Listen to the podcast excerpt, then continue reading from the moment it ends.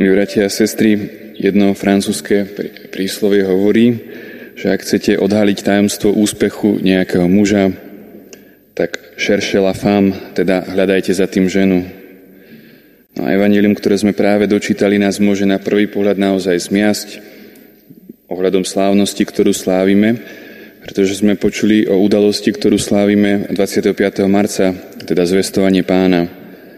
Dnes neoslavujeme Ježišové počatie, ale počatie Pany Márie, že Pana Mária ako jediný človek spolu s jej božským synom bola počatá bez dedičného hriechu. A tak trochu s nadsázkou, ale stále pravdivo môžeme povedať, že aspoň časovo za úspechom vtelenia Božieho syna stojí práve nepoškornené počatie Pany Márie, teda náš dnešný sviatok. Pana Mária však rovnako ako my potrebovala vykúpenie. Ona aj my sme boli vykúpení dokonca tou istou milosťou, Kristovou milosťou, ktorá však pôsobí v nás inak ako v nej. V nás Božia milosť krstom odstraňuje dedičný hriech a všetky osobné hriechy až do momentu nášho krstu. No a ju tá istá milosť pred každým hriechom uchránila a to ešte predtým, ako Kristus za nás aj za ňu zomrel na kríži. Pred Bohom, ktorý nežije v čase, sa totiž všetko odohráva teraz. Minulosť, prítomnosť aj budúcnosť. Takže príčinou nepoškvrneného počatia Pany Márie v právom slova zmysle je Kristová smrť a zmrtvý vstanie. No a tieto udalosti zároveň naplnili Panu Máriu všetkými milosťami, tak bola už počas svojho života milosti plná.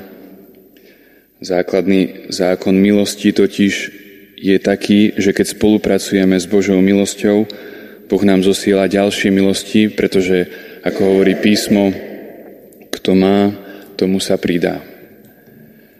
V nás však eh, žiaľ zákon milosti ostáva aspoň z časti nenaplnený, keď sme pripútaní hoci aj k všednému hriechu. Pána Mária však nikdy nezaváhala v čoraz rýchlejšom napredovaní k Bohu. Niekedy sa nám, milí bratia a sestry, môže stať, že niekedy možno zhruba okolo úteku do Egypta mala Pana Mária sto chutí kontaktovať Gabriela a všetko odvolať. Na tom útechu nebolo určite nič pohodlné ani príjemné. Náhliť sa s malým dieťaťom pred Herodesovými zabijakmi. Tu nás Mária však učí, že učeníctvo, teda služba jej synovi, prináša aj nepohodu a neistotu. Môžeme si dobre naplánovať celú svoju kariéru a budúcnosť.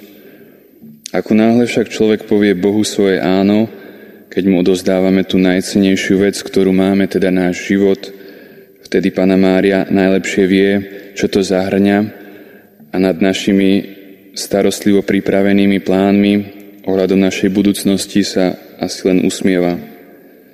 Kristov učeník by mal byť vždy pripravený na prekvapenia, na odmeny aj rany, na betlehemskú radosť, aj na občasné bezradné hľadanie Ježiša strateného v chráme a aj na agóniu kríža. Inými slovami, treba sa pripraviť na neistotu. Mária nás však vyzýva, aby sme verili v našu vlastnú premenu, ktorú Božia milosť uskutoční a jej láskavý príhovor nás prevádza aj vtedy, keď sa odkláňame od jej nepoškvrneného stavu. A tak sa zatiaľ a zvlášť dnes, milí bratia a sestry, modlíme kráľovná počatá bez poškvrnenia dedičného hriechu a tiež útočisko hriešnikov oroduj za nás. Amen.